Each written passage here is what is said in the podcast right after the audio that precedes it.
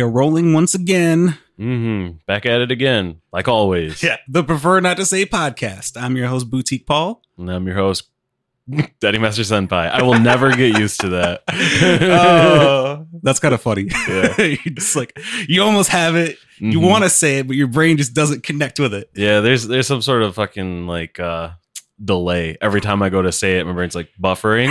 All right, release. Name remembrance latency. What am I supposed to be called? I'm so a different many. persona. It's like you have so many different Mhm. names. This- I mean, I gave you what, 13 of them? Mhm. Everywhere I go, somebody calls me something different. it's kind of how it is. Uh, so this week's episode is titled Working Class Act.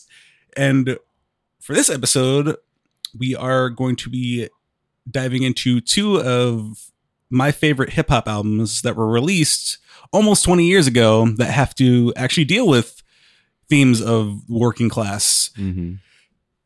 Stuff that's pretty relevant today.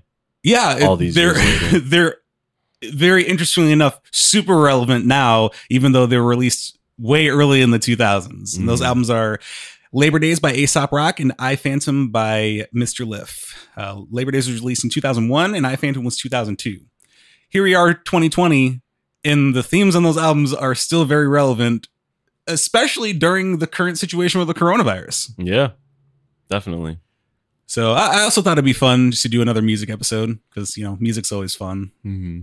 and just the fact that you know it related so perfectly to the times, but even more so, seems like a lot of our stuff lately is go coinciding perfectly with the situation of everybody being at home It's and the almost state like of the economy. And it's almost like it's orchestrated. when we planned the season out, that's when it happened. We're the catalyst for this whole thing. sorry, but not sorry. So yeah, so first off, we are going to talk about Labor Days. Mm-hmm. Aesop Rock is by far my favorite rapper. I don't I don't like to throw the word favorite out too much these days, but he's just there's just something about his music that just clicks with me. Yeah, every time I use, every time I throw the word fa- word favorite around, I feel like it loses a little bit, of, a little bit of value. So, uh, like, I mean, like anytime I'm talking about like in anything in particular, my favorite musician, my favorite uh movie, my favorite video game, my favorite book, I always end up saying I got like twelve favorites. right? And you're just like, huh, this doesn't really make sense. Yeah. Because it's like, are they really your favorite? It's like calling everybody your best friend. It's like, are they really your best friend if you have 37 of them? he's definitely up there though. Yeah.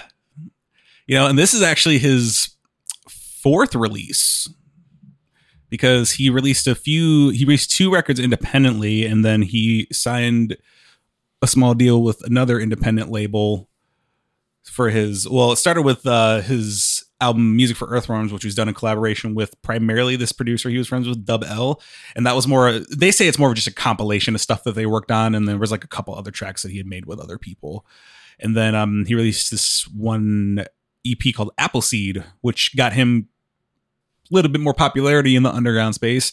And then he ended up signing with this record label Mush Records and released his debut out debut full length on a label Float, which is actually a really good release. It's like super long. It's like 20 tracks. wow.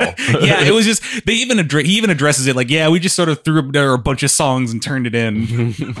you don't really get that these days. Most most most albums are like around like the 12, 13, maybe even 14 mark.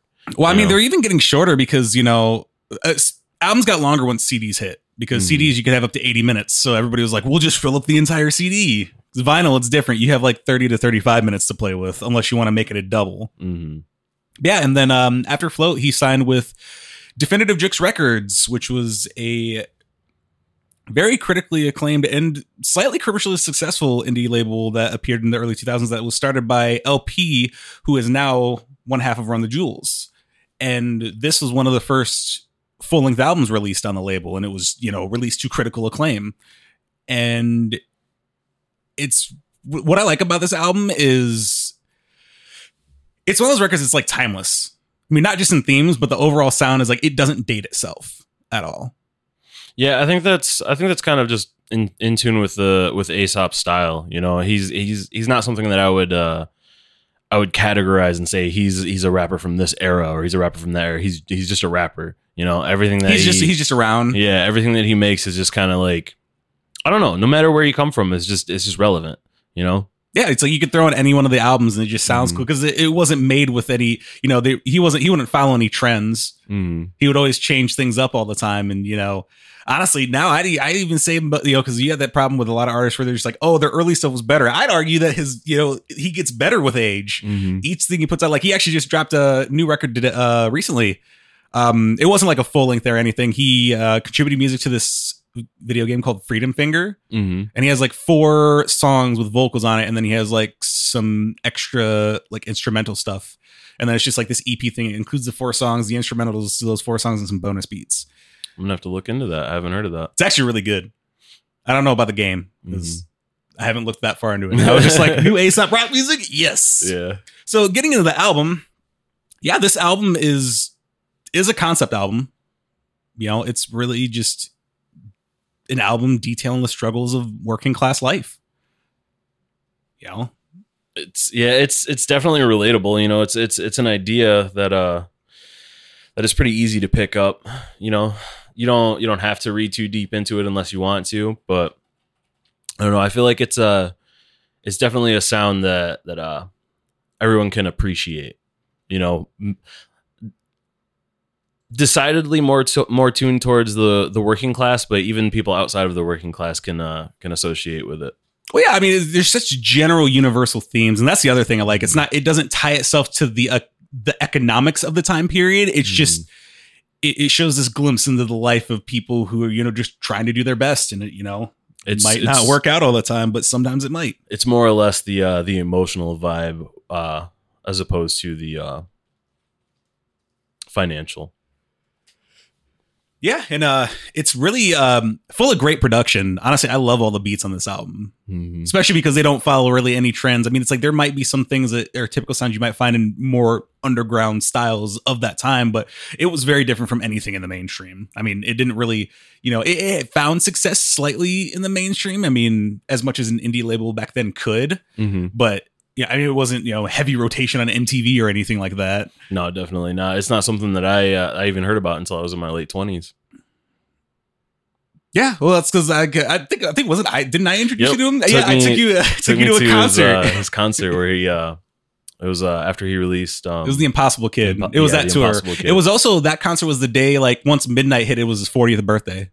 yeah that was that was nice too got to see everybody in the crowd you know running around with a uh basically a giant uh, Yeah, someone had a card. giant birthday Yeah, card that he like just just tossed. it. Someone, some guy was handling it and like gave it to him. Mhm. that was pretty neat But yeah, um, this album we're not gonna break down like track by track on this one just because it's you could we could spend an hour talking about an individual song because with the thing with Aesop Rock is his music isn't always quite accessible because his lyrics are very dense and verbose. Like he's he they actually did a study where he was deemed to have the biggest vocabulary in hip hop.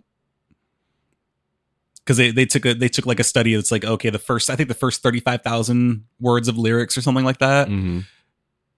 of a bunch of artists and then he was so far off the scale he had to adjust it so that he would like fit on the page that's great he it was even it was crazy because um he also was ahead of the first 35,000 words of Shakespeare and the book Moby Dick. Wow. That was like those dudes had vocab. Mm, that's impressive. I mean obviously if you did a whole catalog they Mhm. might surpass him but you know just the fact that you just use that many individual words. The man doesn't write songs he writes novels. Yeah, they're like mini novels. Yeah, th this is this album is riddled with a lot of really good lyrics and production. The production often takes this kind of, I don't know, it kind of kind of takes this orchestral slant. There's a lot of like violin and other orchestral sounds all throughout this album. I mean, there, there are some other sounds, but that that that's really where it dominates, and that's usually that's actually kind of in part by um because the album was kind of split in production, like. I think Ace did a few of the tracks. One track was done by one of his friends named Omega One, and then the bulk of the production was handled by uh, one of his longtime collaborators, Blockhead. And around then, that was his style. He just kind of like had these like orchestral sounds in a lot of the Mhm. beats. Yeah, I can't. I can't really uh, pick apart the, the the music myself to find all the individual samples. But even that's just because I'm not musically inclined. But from somebody who's who's not a, a musician, not a uh, not a lyricist, or Or just You know, anybody- in general. yeah, just just just just a uh, creator in general. you know, there's you can still detect a, a wide variety of uh elements in the music. Yeah, Without there's a very to- there's a very cinematic quality to the sound. hmm You know, yeah, it kicks off. I mean, actually, the first thing you hear is kind of this guitar sample in the song "Labor," which is the first song, and it's like you just hear that come in, and then the first things he says is "This is labor," and then he just kind of goes on this whole. I don't know. It's hard to describe his lyrics because it's like there's. It's almost like this puzzle box narrative that he's presenting. It's all these like all this imagery. You can pick apart individual pieces, but you know, there's like there's a focus and end game to it, but it's just kind of a free for all. It's it's almost like he took the approach of uh, attacking the subject from a thousand different angles. He's like he's like a s- his he's like a scrapbook. Yep. It's it's literally just scrapbooking. Mhm. That's the best way to describe his lyrics. Let's see. Yeah, the first the first line in labor is who put the monkey wrench in well-oiled perfectionist emblem. Like that's you hear a line like that, you're like, wait, I'm sorry, what did he just say? That's like a hundred dollar sentence right there. yeah, there's there's just all sorts of stuff like that scattered throughout this album. I mean, there's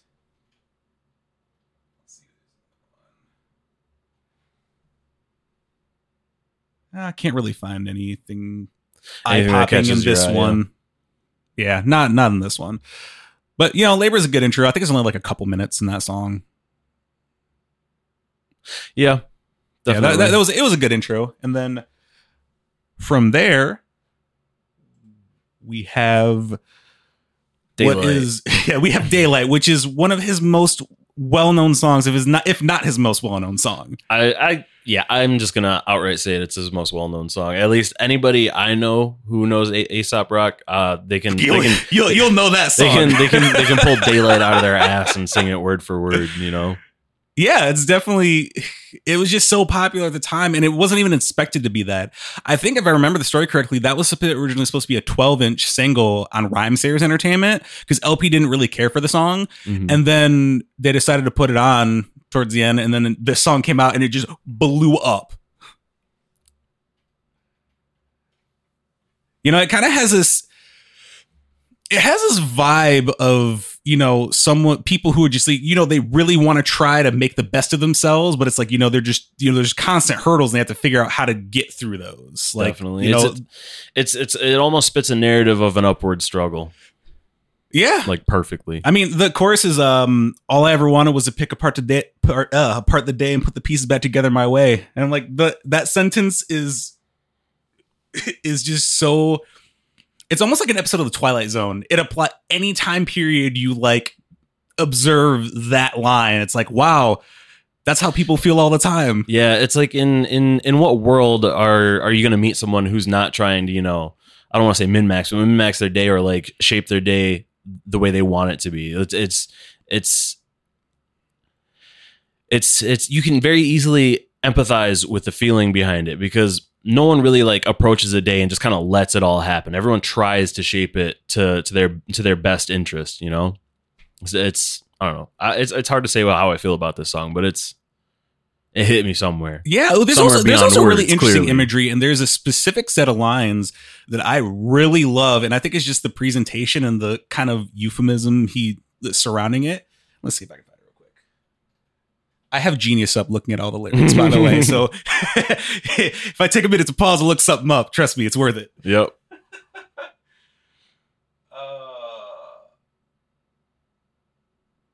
Oh yeah, there's a there's a line that goes, yeah, the settlers laugh, and then it follows with, you won't be laughing when your covered wagons crash. You won't be laughing when the buzzards drag your brother's flags to rags. You won't be laughing when your front lawn is spangled with epitaphs. Just that imagery right there is just like, okay, what time period are you like operating in? Mm-hmm. it's it's like this, this is where rap becomes high art when you hear lines like that, and you're just like. Well, this is like it's like you have like you're either drawing with crayons or you're painting with oil paints, and this is an example of like, oh, he just decided to paint with the oil. definitely. It, it- it's it's it's powerful imagery is is what he uh what he used in these lines here. That's that's really all I can say about It's- it. it's just- It's you don't even have to dig deep to what it is. It's Mhm. just like there's just so many things. It's like you, you're almost in awe that a human can come up with words like this and put them together into phrases. And that's the thing I like about his stuff is just it's you know he he takes it seriously and he also like I saw a quote from recently that said his and I'm paraphrasing the point isn't to know the most words it's he's just trying to be the best writer he can. Mhm. So I mean and then, and then another line shows. here another line here that's my favorite says uh his origami dream is beautiful but man those wings will never leave the ground without a feather without a feather and a lottery ticket now settle down. That that literally sums up so many people's lives. Yeah, it's it's it's it's it's talking about uh, you know having having a far-reaching dream, but not really the means to uh, approach it in a practical manner. At least that's what I took away from it. You know, uh, outside of outside of having uh, outside of winning the lottery to have the the capital to jump into whatever it is you're trying to you're trying to aim for. or or you have the you know capacity to work super hard and like Mhm. really hustle you It- know you're just kind of stuck with this dream yeah, it's it's like saying uh, everyone's going to dream for something, but you know not everybody's going to make it, and it's kind of uh, heartfelt. yeah then from there we go to the song save yourself um yeah i don't know this one is a lot of these songs don't always have a direct point. It's th- this is another one of songs that's just kind of like painting the picture of every day. And that's what a lot of most of these songs do is they just kind of paint the everyday struggles triumphs maybe tribul you know you know maybe triumphs mostly tribulations of you know just working class life. I mean this one isn't something where there's anything specific that you know i can really pull from it that it really was an eye popper for me but i mean i don't know it's kind of a more kind of has a bouncier tone to the beat Mm-hmm. and then there's a part where he kind of like does his speed rap thing. I think it's like halfway in the third verse, and that's just that's just another one that I, it's it's just kind of fun. I don't know. He's he's always you know his delivery on all these songs is really impressive given the expansive vocabulary that he has. Yeah, I'm definitely hard pressed to find anybody who who has as much to say and says it as well as he does when they write their music.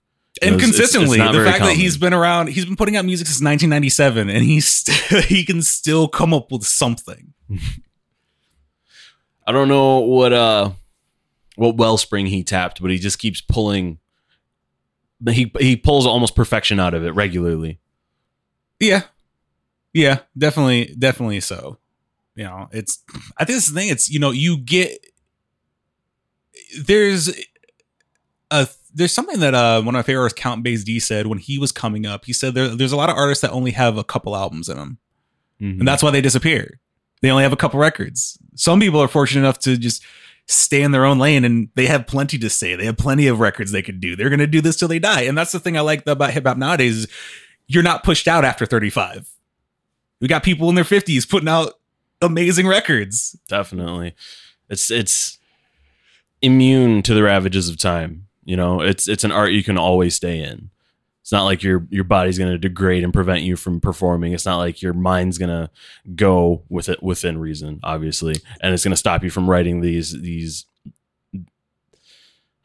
writing these these these perfected poems. You know, it's it's something that's just going to stand the test of time. Yeah. I mean, we're, and we're also realizing that the older we get, old isn't what we perceived it to be when we were younger.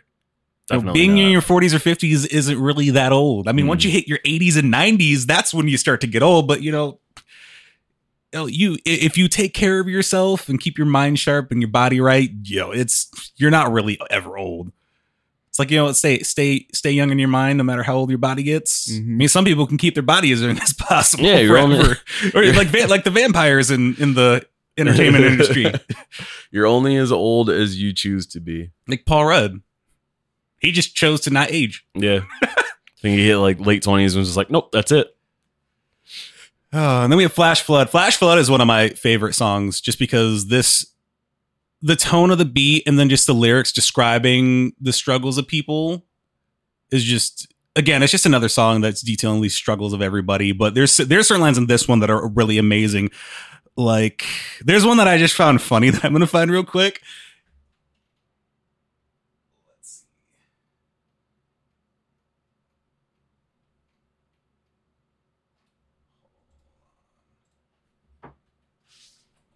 One second here, he's working the magic. Yeah, sorry for this pause.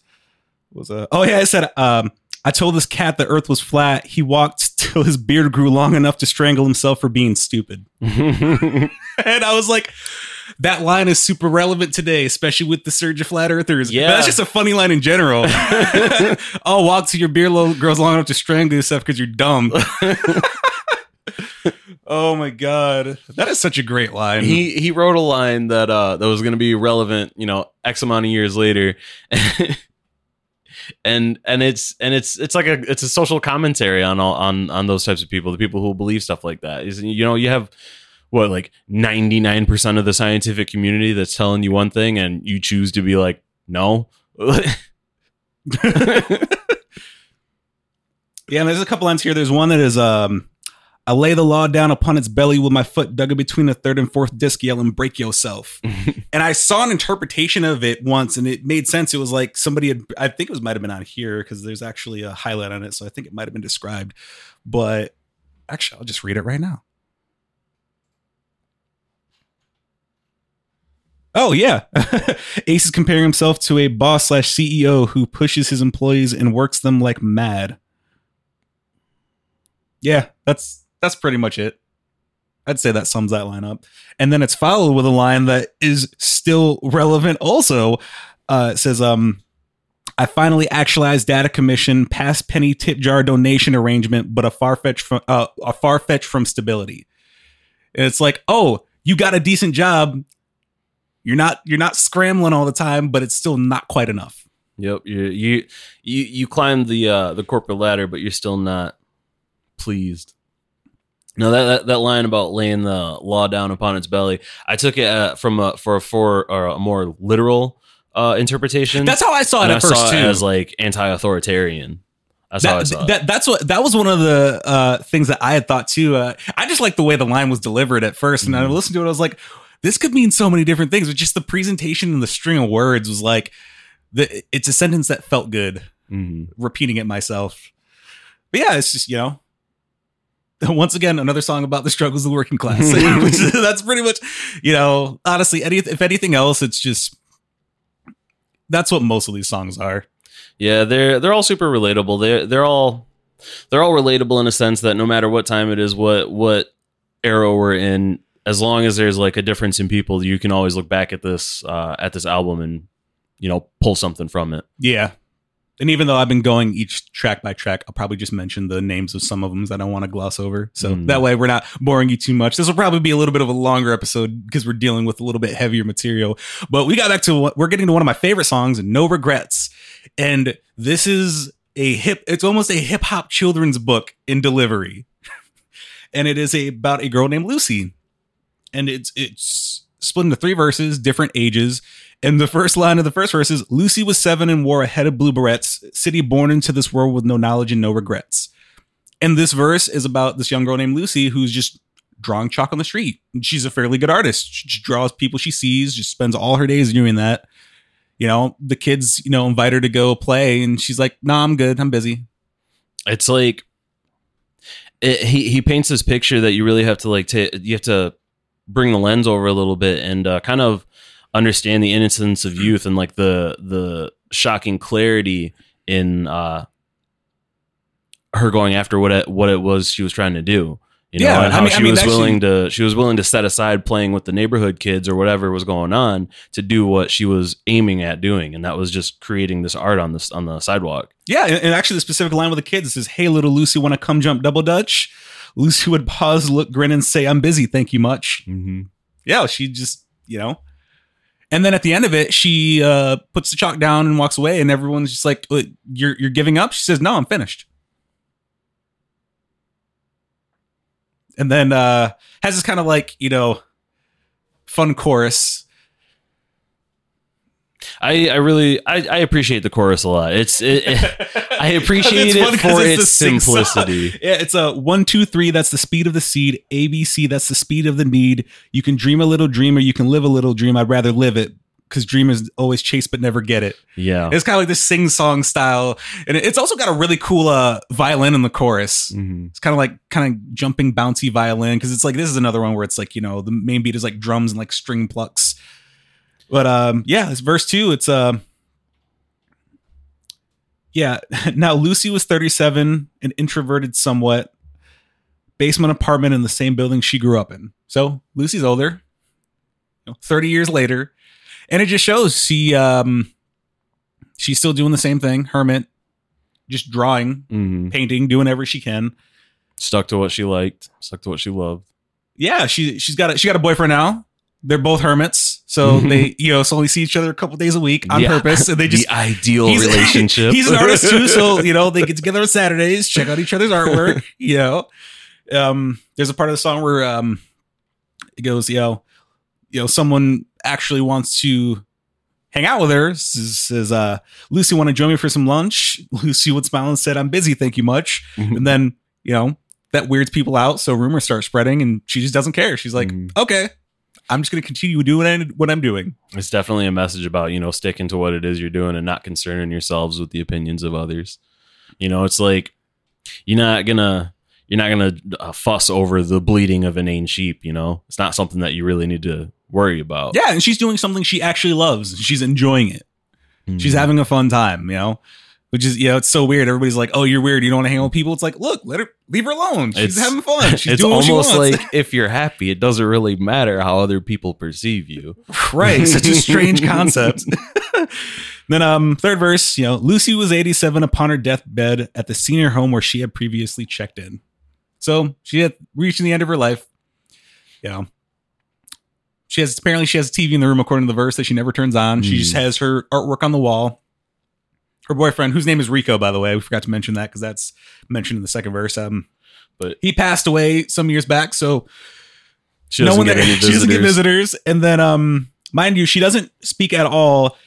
And then she pulls a nurse aside and says, Look, I've never had a dream in my life because a dream is what you want to do, but still haven't pursued. I knew what I wanted and did it till it was done. So I've been the dream that I've wanted to be since day one.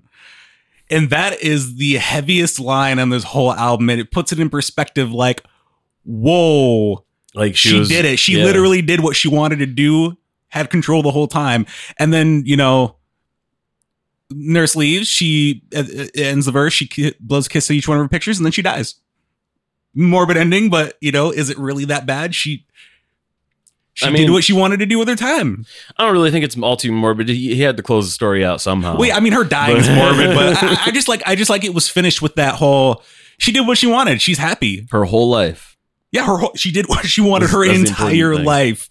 And a lot of people look to the song for the quality of the story too, because it literally Mhm. reads like a children's book. You know, even starts out the main character starts out as a little girl. And uh yeah, from there we got, you know, one brick, tugboat complex part three. I'm just naming songs now because we're not gonna go over all of them. Coma, battery, boombox. Bent Life. Bent Life. and there's also appear- there's also appearances like um one brick uh features rapper Illogic hmm who um and then Bent Life features uh, rapper C-Rayz Walz and they they both do a good job of helping with this narrative of explaining the struggles and like you know the euphemisms they use just the way they describe things painting this picture of the working class life Yeah, they're definitely riding the same wavelength when they're writing these this music. Yeah, and it's and, and it and it and it really works because a lot of the a lot of these collaborations happen because it's like you know they built friendships with these people. Like it, you know, independent hip hop is more so you're hanging with the homies more than anything, and that and that's why a lot of the collaborations were really worked back then because it was like, yeah, we were just a. You know, I mean, I think when Definitive Jux started, L had a few other artists just living in his apartment at the time. They were just staying there and they were just making music all the time. Mm-hmm. I mean, that's how you get some of the most the most honest, down to earth music you get. You know, it's just people that know each other and like each other, and they're just jamming. You know, you don't have this uh this desire to this this need for ridiculous commercial success driving them. It's more or less about them just creating art. Yeah, and it was you know because El-P is had you know took the money took money and just set up a studio in his apartment. You know, he had just come out of a not a great deal with his former record label. I mean, I, I- the deal was okay, but you know, it was it was a part of his group Company Flow, and they just it didn't work out. He left there, and then decided to start his own label. He's like, look, I want to you know create a place where artists you know really get theirs Mm. and actually get the promotion they deserve because you know i mean because when Company Flow came out it was one of the cri- most critically acclaimed indie records at the time but a year later, they dropped Talib Kweli and Mos Def's first album, and that just literally overshadowed everything, and they skyrocketed into commercial stardom. So, and then just the way they handle business in general, it was like, you know, they needed to leave the the the relationship had soured at that point. But yeah, you know, he just had his friends there. I mean, there was a time uh, when Zach De La Rocha left Rage Against the Machine. He spent he spent a, he spent a month at L's house recording a bunch of music that still has yet to see the light of day because he was going to record a solo album. He just stayed out there, and that was like one of the first places he went. Broke up with them. He's like, "Hey, can I stay at your house?" yeah, sure. Hey, can I can I hang out here and make music and stuff? yeah, we got the yes and the y'all, which uh one song like the intro has is just acapella no beat and just dropping bars that's literally like there's great storytelling but there's just nonstop bars all over this record and it's just amazing how someone can have the breath control and the just control in general to say all these words in sequence perfectly Mm-hmm. Sometimes I feel like he uh, he has a, his own personal quota when he's writing these songs, and he's like, I can't finish it or call it done until it has X amount of words in it. he's like "Hmm, hold on does it have this I almost feel bad for him sometimes because I'm like, obviously this is like his style and this is like how he wants to make music, but now he has that rep. He can't ever let like release a song that's just like even the stuff that's that more standard. dumbed down like the impossible kid is probably the most accessible album he has that most people can relate more to and understand more but even Mhm. then it's still super dense and the wordplay is ridiculous like man dude but you know when you've been writing for you know i think he's been writing since he was a teenager he's probably you know approaching almost 30 plus years writing or something like that so you know now it's now they just do it effortlessly it's like it gets better because they they they get into their own pocket that they can stay in and they just Mhm. expand on that. And then from there, we go to one of the other highlights in the album, Nine to Fiver's anthem. This is the anthem for right now. Like this, this song should be blasted everywhere. There is somebody who is in the working class because it is just like the first verse. It's like it's a very wordy first couple lines, but it just uh it just sets the stage up perfectly. It's zoom into the fuming of an aggravated breed via the study of post-adolescent agitated seeds. It's like, hey, look, angry workers. That's literally all this explains. Hey, people who have it hard and are angry. Let's take a look in their lives real quick. you know, and then there's other fun lines. Um, let's see. Huh. Oh yeah. Uh, in the second verse, it's the year of the silkworm. Everything I built burned yesterday. it's like, man, I like I like that euphemism of silkworm because that's what it's almost like that's what people are. You know, they're trying to squeeze the finest out of people, Mhm. even though it's like you know, silkworm. It's still a bug, but it produces silk. It's almost like humans are just people, but look at the things they can create. definitely it's it's it's it's I, I look at it as uh people trying to take advantage of other people and squeeze them for every every penny that they're worth that's what that's what i picked up out of that Yeah, I mean that is that is pretty much what it is. You know, and then the d- best hook ever, and the hook goes, and I think I, I, think I remember reading in the first episode. It's a we the American working population hate the fact that eight hours a day is wasted on chasing the dream of someone that isn't us, and we may not hate our jobs, but we hate jobs in general that don't have to do with fighting our own causes. We the American working population hate the nine to five, day in day out, but we'd rather be supporting ourselves by being paid to perfect the pastimes that we have harbored based solely on the fact that it makes us smile if it sounds dope. And you can tell that's a line that's coming from like that last couple lines, like almost like a rapper's perspective. Mhm. But it's just overall, it's like, you know, everybody, it's it's like what we try to promote on the pod. Like work for yourselves and do the things you love. yeah definitely i mean you can't just like instantly get out from under the thumb but the your end goal should definitely be pursuing something that makes you happy something that sounds dope to you something that's Yeah. gonna the, something that makes you want to wake up in the morning and jump right into it That's why it's, you know, that's the unfortunate thing about, you know, the unfortunate part about the stay home thing during the coronavirus is, you know, people are scared. People might have to deal with things they don't want to deal with because they're stuck by themselves or just, you know, in their own space. But, you know, the people, you know, this is an opportunity to kind of look at things in mm-hmm. a perspective of, okay, how do I control my environment when I'm forced to just kind of be with myself? It's like it's forcing you in that control. I mean, if you're unessential, that is. I mean, the Yeah. essential workers, you kind of, you're kind of. I mean, some essential workers are working overtime now, so they're they're feeling this even more. honestly they're they're feeling the the first half of it even more so. But yeah, you're right. This definitely is an opportunity for people, and just because you're cooped up inside of your house on the lockdown order doesn't mean that you're like outside of reach of uh like getting out there. I mean, we also have, the, we have the internet. We're so isolated, but so connected to everybody. It's Mhm. ridiculous. And there's also a fun, um, fun outro. Uh, fumble out of bed and stumble to the kitchen. Pour myself a cup of ambition.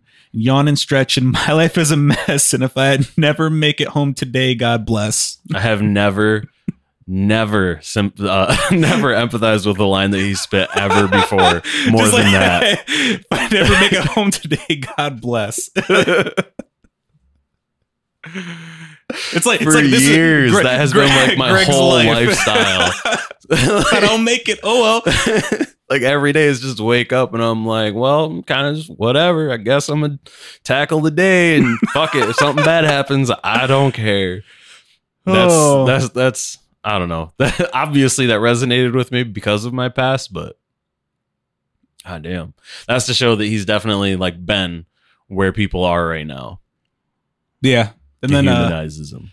yeah, and then we end up with the song "Shuffle" or "Shovel," and it's you know another one with just a bunch of really cool wordplay, nice beat to end it off, and yeah, that's the album. It's definitely it's impressive because he was younger than us when he made this album. Mm-hmm. I think he was like 24, or at least he was 24 when this album came out. Mm-hmm. So it's like, you know, we're a little bit older than that, but it's, you know, it's capturing like, especially someone, the point of view of someone in their twenties. And it's almost like a pivotal like generation, like that's in, in your twenties is this one where you're kind of in this middle space. The, you don't feel quite like an adult yet, but you know, you're not too old yeah, you're in any sense. you're still figuring out and you're I, I i like to think of it as when you're in your 20s you're you're in the area where you should be uh discovering what it is you plan to do and then building the framework for it you know you don't have to be crazy successful in your 20s you don't have to be all the way there that's that's that's how i feel about it yeah. But you know, it's, it's kind of funny because, uh, this album came out and it got him out of the light. It got him out of the nine to five cycle. Mhm. because at this time um because he was i think he was working at an art gallery or something like that Mhm. because he was he was an art major in college so he has an art degree um on the side note he's an educated rapper too yeah he just did the thing you know writing raps in his off time going to school. Yeah he was working at um art gallery and El-P was like all right time to go on tour. And he was like but i gotta work. He said this is your work now. This is what you do. We gotta go on tour. Quit the job. We gotta sometimes Go when make that, money this way. that opportunity is in front of you you just got to take it. You know you can't let you know the the fear of not paying bills hold you back you know i mean at the end of the day all the stuff that you have is just it's just materialistic you know if you're pursuing your dreams does it really matter Well, he also was probably getting paid more. I mean, at this point, it was just, besides the point but still yeah. I mean, and that, and that was like the, I'm pretty sure that was the last time he ever held a job. From then on, it's just been music's been his life, and you know, they never he never anticipated doing it for this long. Most of them don't in the independent world. They're just like, yeah, I never thought that would go this far. And then you got people who are getting more and more known and more integrated in pop culture. But yeah, it's just um, and, and this was one of the very first um full lengths from Definitive Jux Records. And literally the first set, like I want to say the first five to eight albums were all critically acclaimed. And just like making all the magazine top lists and just they this was like they were a force to be reckoned with. Like this was just you know, they were coming out with just record like you, you couldn't imagine they would have just string it's like they didn't have like top the charts, but it was like, you know, success after success after success and just like a sound that like nobody was expecting or ready for. Mhm. And this is kind of like this, you know, I think there was a long so like I don't know if it was like first or second wave of independent. I, th- I think this is more so calling a second because it was just like a whole, you know, it was such an interesting space because it was just a lot of stuff, you know, coming from the 90s, especially with the commercial hip hop. It was like when everybody could record at home. Cause this was, you know, this is the time it's like, you know, digital hard disk recorders came out, the earliest incarnations of like home computer recording setups it was like all bets were off. Everybody could work for whatever they wanted. They worked from home. They didn't have to listen to anybody. It was like, you know, your friend or you own the label. You can make whatever you wanted. And it was like, all right, let's put it out. Let's try it. And then it just ends up working. They found the formula and they kept brewing and it it's up. just in the community too. It's like everybody was so connected. Like all these indie labels would constantly work with each other and tour, and you know everybody would appear on each other's songs and do collaborations. And you know I think that's something that's kind of you know the internet made even better, but almost destroyed it because it's like you know you could collaborate with everybody, but no one wants to. Either Yeah. no one wants to that you want to, or everyone hits you in your DMs. Collab, bro. Mhm. Yeah, So- it's just you know It's something that's lost on on uh, people today. Yeah It's almost like we need to throw back to that that culture just just just for that alone. You know. yeah. Well, that's what we're trying to do with the podcast, trying to you know build these little communities and Mhm. yeah, I just can't wait till it flourishes. But yeah, so that's that's all we have to say about Labor Days. Definitely recommend it. It's you know 19 years old this year, but still super relevant. it's just mind blowing. 19 years later, especially now, just you know, th- th- you know, listen to it. It might be the album that inspires you to just like go out there. Honestly, and even if it's not your like style of music, just read through the lyrics. You'll find something. Then just sing it to the tune of whatever genre Actually, one of it on one of uh, he released an EP once where he included like all the lyrics from his from previous records, and it's like you Mhm. just read it. It's like reading a book. Honestly. Well, you know, talking all that talking aside, I need to drink some water. So you guys know what to do.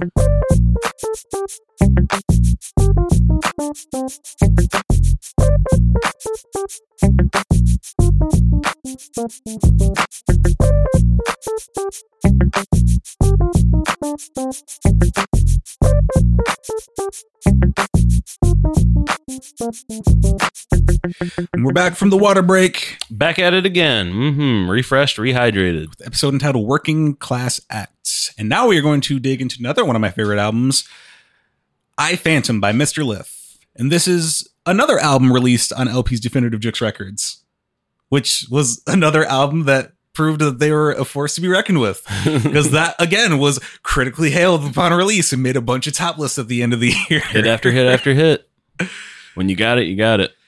And this one uh, is also a concept record, a little bit of a deeper concept record.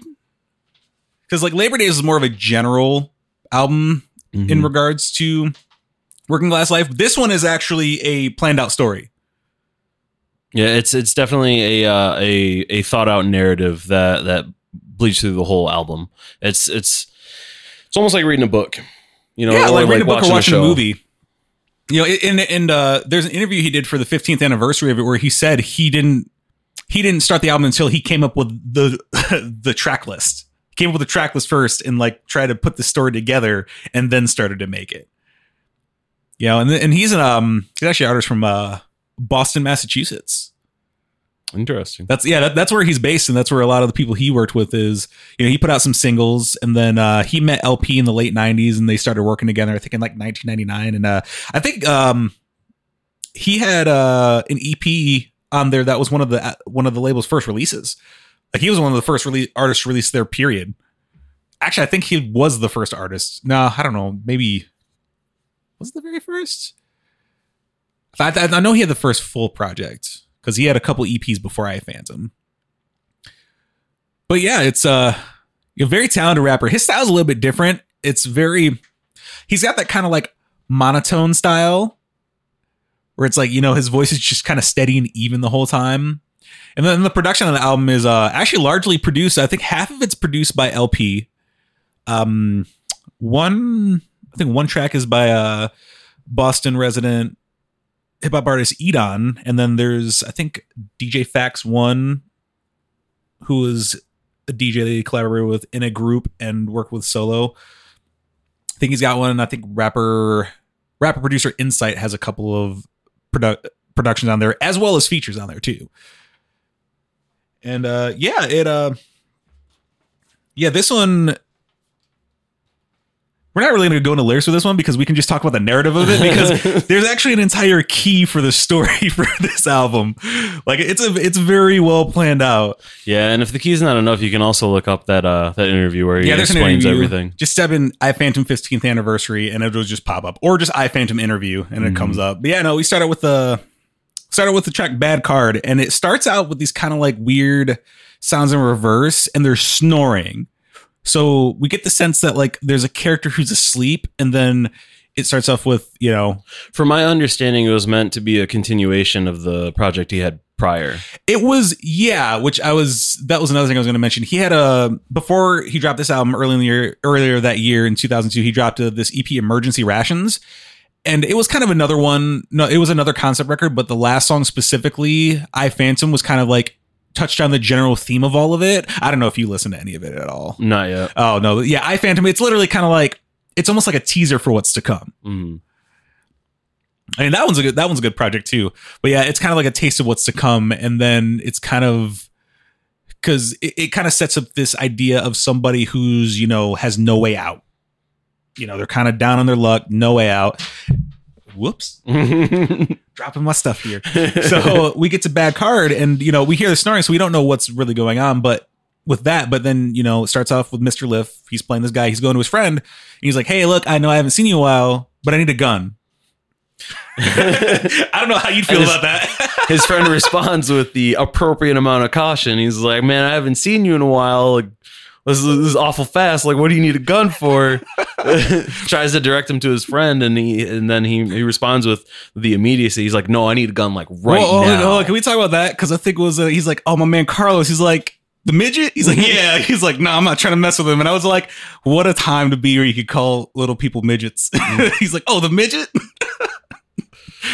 so yeah, so he lends him his gun, and then we get into the next track, a glimpse of the struggle, and he takes that gun and uses it. Tries to rob a store. hmm Does not go the way that he planned. Yeah, it does not go. He actually ends up getting shot himself. and it's like, man, that's really unfortunate. I mean, it's likely to happen. It's like when you're when you're at you know when you're on your heels, that's not something you should turn to. You know, I mean, right. don't rob. Don't rob places. Don't odds use are you're getting shot. Yeah. Also, I like the. I love the beat on this because as he's like kind of like like really. They're not really complex drums, but this really nice like drum beat. I think it even you know there's not even a there's not even a downbeat with the kick. It's like a kick snare and like an open hi hat, and then there's like this kind of like little funky bass line going, and there's just really bizarre spaced out sounds, and just it's just helping drive the story. And he's just describing what's going on with trying to rob the store, and then he gets shot, and then he's like, "Oh well, I guess it's the end of my life." And it's you know the the last part of the song is just his last thoughts. he's he's talking about how like life had him backed into a corner, and he he played the game that he was forced to, and he lost. Yeah, he's like, "This is how it was set up." Tried it, didn't work out. Mm-mm. And then we get to Return of the B Boy, which is kind of like a sci fi song because hip hop music decides that it's not his time. So it's this song, the first half of the song, because the song's like a seven minute song. It's a fairly Mhm. long song. The first one is literally just, you know, it's this whole thing of he's being resurrected. Hip hop wasn't ready for him to be gone, so they brought him back. And it's this kind of like, it's kind of this really eerie beat with kind of some jazzy sounds and it's kind of smooth and laid back. And then it comes in this pounding fast break beat, and you're like, what's going on? And it's he's you know, it's it's like he's resurrected, and it's just kind of like this whole thing where it's kind of like in he's kind of like in battle mode rapping wise. He's like almost got to like battle himself and like this narrative of other hip hop artists to prove his worth. So he's just like you know doing a thing because like you know people weren't really rapping that fast back in the day like they used to in the old school style. But this one is he's just kind of like dropping a bunch of hip hop references. It, it definitely creates a uh, almost messianic narrative where um you know the the return from the dead which is in like every every mythos. And and the resurrection. The, the, the resurrection and the uh that's two. The resurrection and the the idea that um that he was meant for something more than you know tr- getting shot robbing a liquor store. So I mean, it's it's it's an interesting approach. Yeah, it's definitely um you know, definitely it's definitely an impressive song just from a technical standpoint of him rapping cuz it's like it's a faster beat but it's not the one where it's like you kind of have to do a double time flow like like we see nowadays. It's literally he has to like keep on pace with the song. And, it, and it's mostly just a drum break with some like James Brown stabs, like James Brown vocal stabs, like uh, just like you know those weird James Brown sounds he'd make. Just like stab a couple of those in there. I think there's like a bass line or something like that. And then the next song we hear an alarm and someone's waking up. So the reason I kind of zero in on this is because it kind of alludes to the snoring at the beginning of the record. Like, oh, is this entire thing a dream? Yeah, you're definitely left questioning if as far as the narrative's continuity goes, whether or not it actually occurred. You know, it's not it's not blatantly obvious, and I, I feel like that was done intentionally to kind of leave it up to the uh, listener. Yeah. And then uh Basically, form your own opinions and draw from it what you will. yeah, it's, it's it definitely has that kind of thing where so you can, it's open for interpretation. And then he's uh he you could tell he doesn't want to be up. And then we get a whip sound. I mean, anybody wakes up to an alarm clock, you know they don't want to be up. right. But the funny thing is, like, you hear the whip sound, and then it's like, oh, I think the opening lines are um, rise and shine. What another day to toss away. What does my clock display? It says eight. Shit, I'm wait late for work again. So then I dip with my pad and my pen, and I'm like, oh, here we go. He's about to go to work, and then it's just a whole thing where he's just explaining his workplace and just how much it sucks. And I don't know. I think that's that's a very relevant because you know who likes going to work every day. No, not with not with all the workplace drama that's everywhere. Because people apparently can't mind their own business and stay up out of each other's asses. It's weird, and they kind of Yeah. stop fucking each other. yeah, that's that's another problem in the workplace. and then uh, we hit lunchtime. We get this kind of like sound effects that make it seem like he's daydreaming, and then it just has this whole verse about how he like did something about his boss. and I think that the opening lines of, of that one is um dead boss somebody call red cross i guess he got caught up in a mental holocaust and i was like oh no he like killed his boss in his dream Mhm. I mean, who hasn't had that situation where they've been in a uh, a not healthy work environment and they've had like uh, you, you didn't necessarily have to dream about it, but you've had that thought, you know, Yeah. that, that light fantasy where you're like, hmm, I wonder if. Yeah, and then the and then the you know, and then there's a Then you go on to say, maybe I'm actually a hold on. Before that, it was um actually before that. No, it was uh because before that he um because after the first verse, someone was like, "Hey, the boss wants to talk to you," and then the boss is like, kind of like talking to him, and it's like you Mhm. don't hear too much, but he's just like, that's when he's daydreaming, like, "Oh, I just want to kill this dude." Mm, yep. and then it ends with the, the daydream ends with lunchtime. Like you hear that, you just hear that just come out of nowhere. And that was actually um because the first were actually the production on it is something we can highlight because in the interview he said he originally produced the beat for that himself Mhm. and then he sent the acapella to Edan because because there was like two different halves of two different beats he used because that was kind of like half and half. He sends it to Edan and he turns it into three parts. So he has that kind of like you know bump and drum break with this kind of like guitar sound because you know Edan would typically sim- sample a lot of like older '60s records, so he probably got like breaks off of that. Mhm. And then the second, uh, d- the Dreamscape is just a beatbox that has effects on it. so that's cool. And then he has this kind of like funkier beat as the third part. And I don't know. I think the the opening lines of that I think is super relevant specifically to minorities, just because what he says. Because he said, um, uh, oh yeah, the lines up. My boss walks by, he's looking just like an asshole, smiling because he jerks niggas for minimum cash flow. He's cool to my face, but I swear I heard them laugh though, tickled by the fact that I'm the modern day Sambo. And I was like, the feeling of black people everywhere in the workplace. Mhm, 100%. Like, oh, he's nice and all when we're around, but Mhm. he's like, oh yeah, my slaves. Is, what's what was the name of this track? Isn't it, is this live from the It's plantation? li- it's Yeah, live from yeah, Yep. it's, it's called live from the plantation, Mhm. which I forgot to say at the beginning. But yeah, it's called live from the plantation, and yeah, I mean that's what I used to you know certain workplaces I didn't like. I called them modern day cotton plantations. That's an extreme euphemism, but I'm like, dude, they're slaving us out here, man. Like, it's real. It's- It's real. if it's not just if it's not just indentured servitude, candy coated, then I don't know what it is. right? And then uh this verse uh, towards the end, he's like getting sick of everything. He calls his friend, and they're just both like, "We don't need this." And he he says he he leaves and he punches the clock off the wall. because he because uh because he knew if he uh, escalated to a physical altercation with a person, he would have wound up in jail, and he was like, "That ain't worth it." So he punches the clock, and I thought that was like like perfectly written, you know. But Oh, that makes me think of Joker when he punches the time clock when he got fired from the clown job. well, yeah, I mean it's it's it's the, it's the same joke in the line, you know. It's, No. it's punching the clock. No, no, but I think it was But- funny when he did it because he just repeatedly punched it Mm. until it just fell off. Surprised you had the strength to do it, old man Jonker. that movie is funny for reasons it shouldn't be funny for. oh man. so yeah, live from the plantation. He leaves there. Um, oh, the next one is New Man theme, and this is actually a story. It's kind of a story about his experience with dropping out of college and pursuing music, mm-hmm. much to his parents' dismay. And he's just like, "Look, I'm I'm grown. I can do what I want. I'm gonna do this. I could be successful at this." You know, definitely. Oh, I guess it's that classic thing where you know your parents want the quote end quote best for you, Mhm. but and you're stepping out from under their shadow and trying to trying to be the the best version of you, at least the best of your interpretation. yeah, You know, you Yeah. stepping you stepping out of the home and creating something for yourself, or going out there on your own, a new man. Yeah. Yeah, this one's got kind of like a funkier beat. It's kind of like steady tempo, and he's just, you know, laying it down just from his experience. Yeah, and that that one just it kind of ties into the overall narrative. It's not as hardlined into like a specific narrative like the first few tracks. Like the first few tracks kind of like is its own movement. This kind of breaks it up.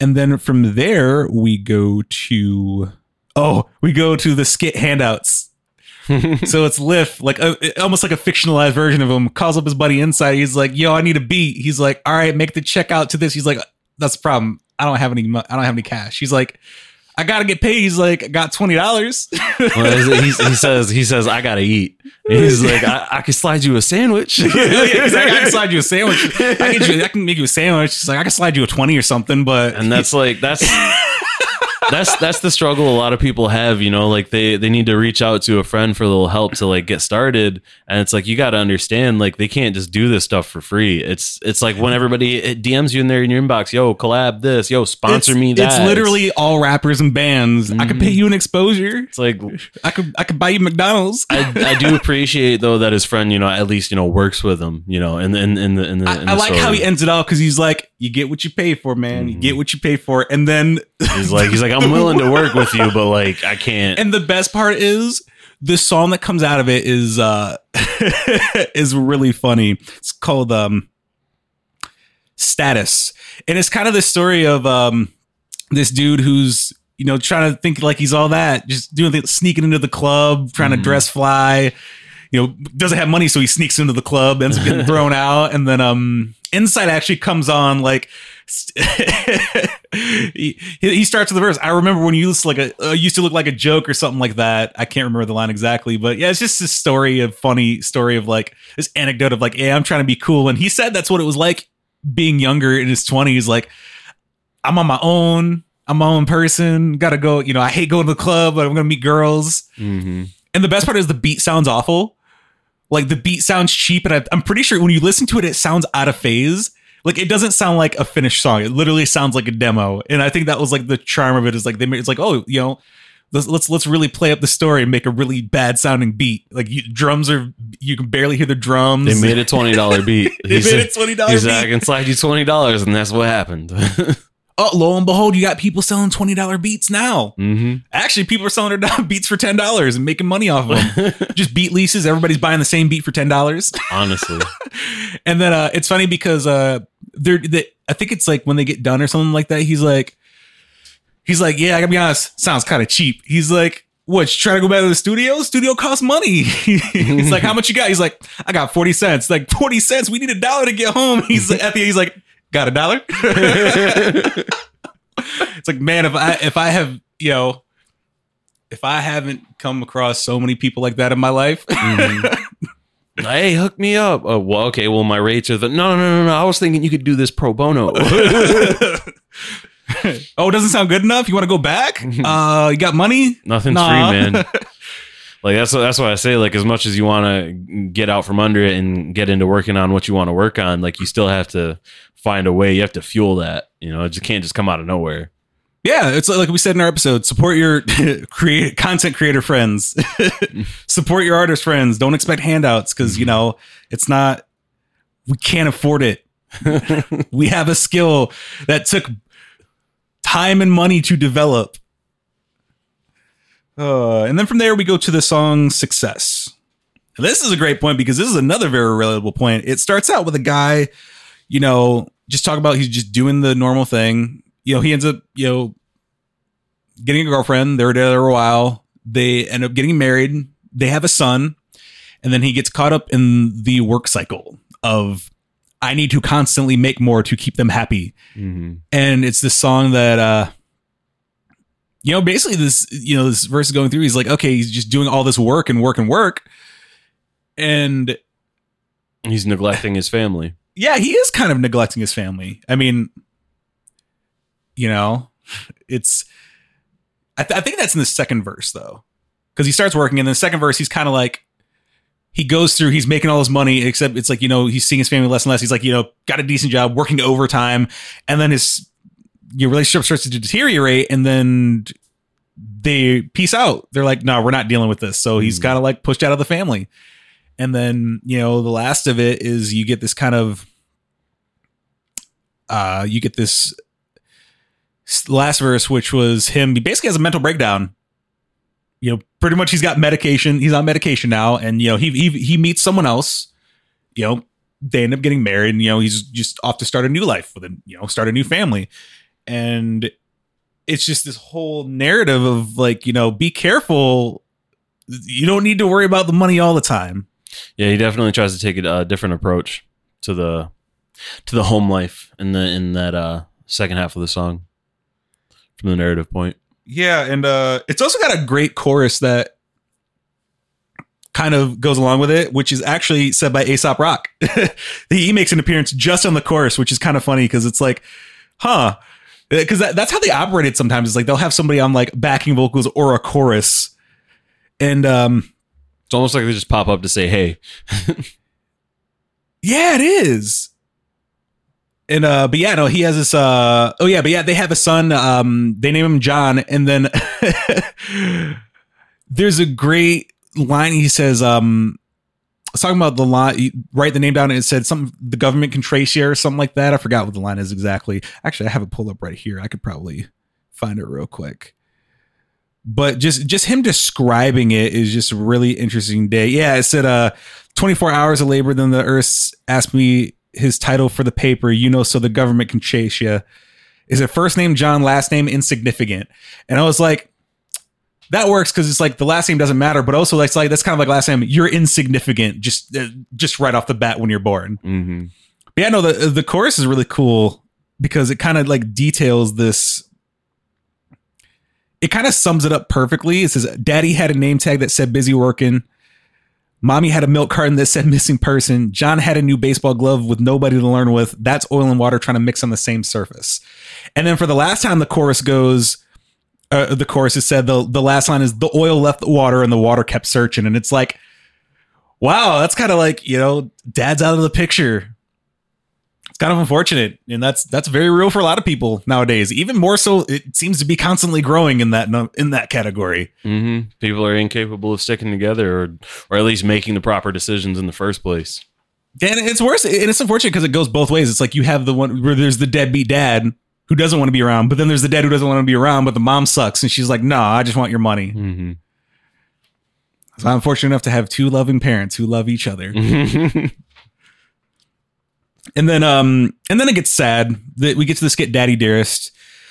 John calls his dad, picks up, and he's trying to tell him about his little league game, and he's doing the typical dad out of the picture thing, like, "Oh yeah, that's cool, yeah, yeah, sure." Getting distracted by what's around him, and then it's a short conversation. He's like, "All right, man, I, I gotta go. Dinner's on. I'll talk to you later."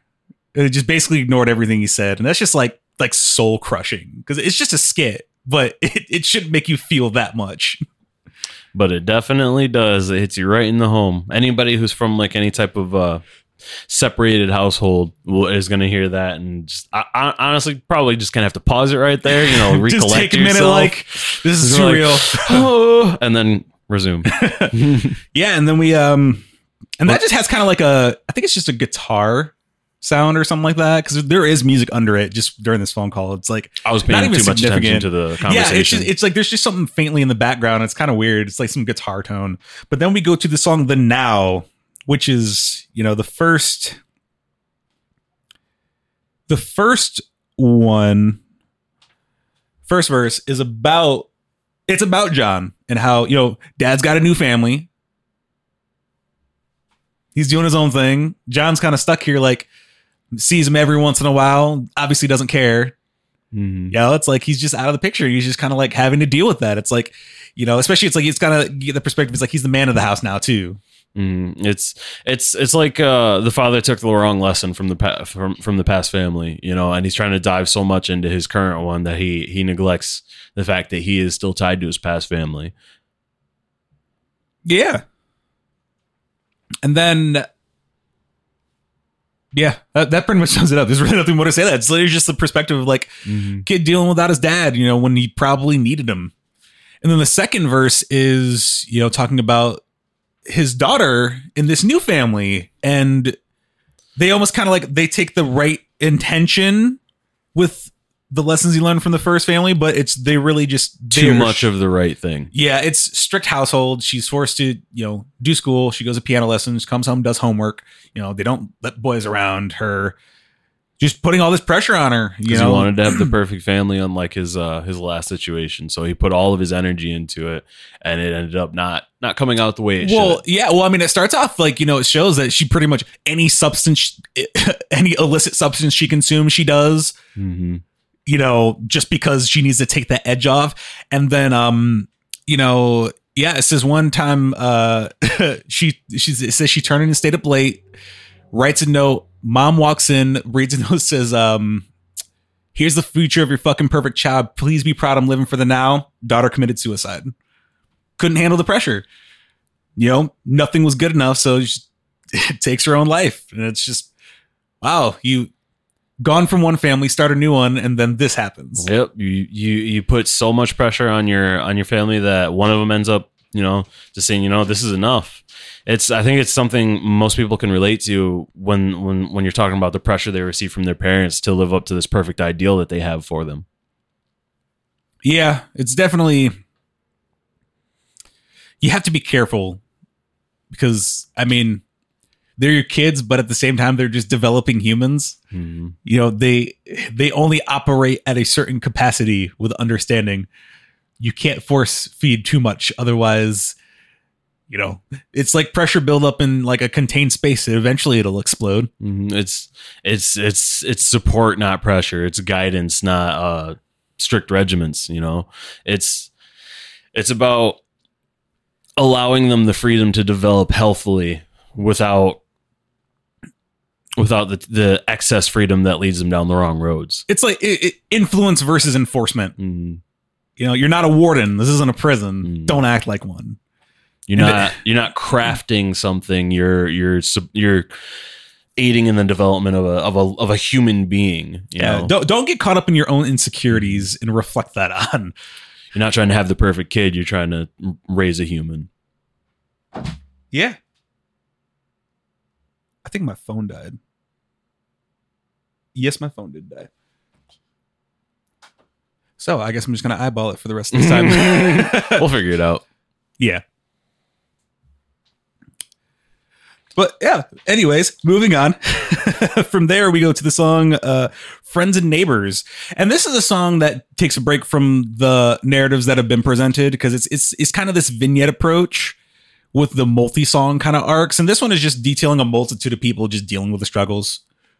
You know, just it's literally friends and neighbors, just lines upon lines about like, you know, just different people describing their situations. And it kind of puts it in perspective. It, it, it takes you out of the singular narrative and puts in the, oh, this applies to almost a mass population and It's- not just. It's the- a case point of how multiple people can re- uh, can re- relate to the the story that's going on. Yeah. It's a it's almost like a jumping on point, or like it's it's a it's a sampling that shows you that it it, it afflicts more than just one type of person. Yeah. I mean, you know, it shows multiple people. Everybody's got some sort of struggle. Mm-hmm. every walk of life. Yeah, and that, and that one's kind of like a, you know, I like the beat on that too. It's just kind of like this steady beat. A lot of them have just like really, really good beats on here. The production was really flawless on this, I'd say. I mean, it really, I don't know, especially with multiple people working on different tracks. It's like you know they they effortlessly put together this narrative that was almost perfect. Mm-hmm. You know, and just you know this story that's culminating in this one theme.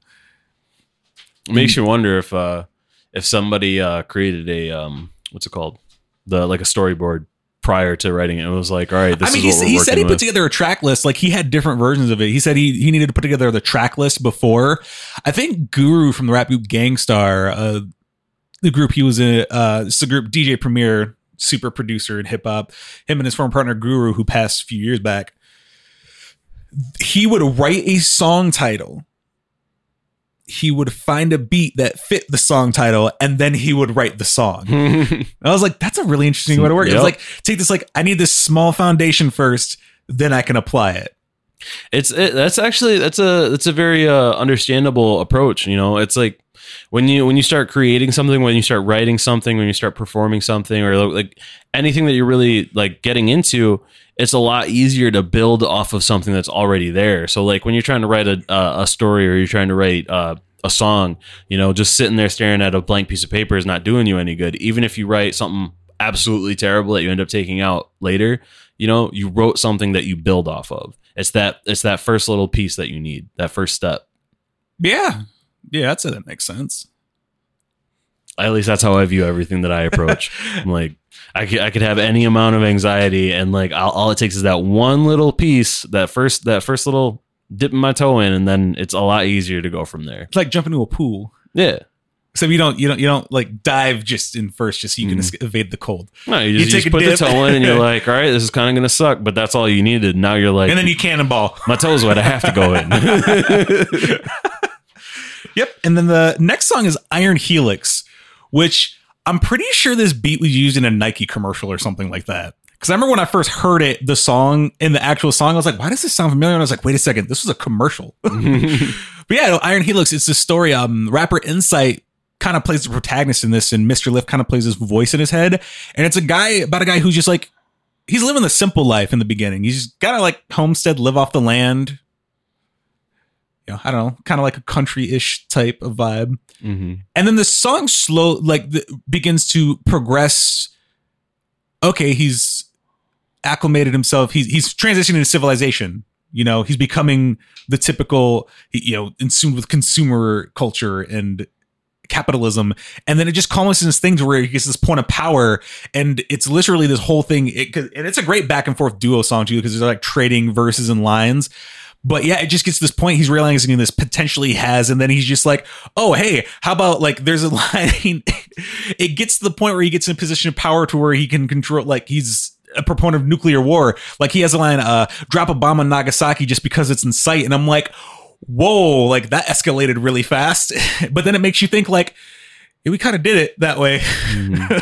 I mean, you know, we were like, "Hey, stop!" They didn't, so we're like, "Let's flex the ultimate muscle and just annihilate them." It, it it it paints this picture of how somebody who can come from such simple means, such pure means, can develop into almost like an unfeeling monster that's just like whatever has to be done, do it. You know, and doesn't really value anything beyond like the end goal. At least that's the way I saw it when it. When Yeah, it- it he is kinda about like dropping that. the bomb. Yeah, it, it is like that. You know, it's that it's this weird escalation. It's like you get that taste of power, and that's all you want, and then you get power, and then it's like, at what cost does this power come from? and how how easily can you throw it around? That was uh, a shocking bit of it.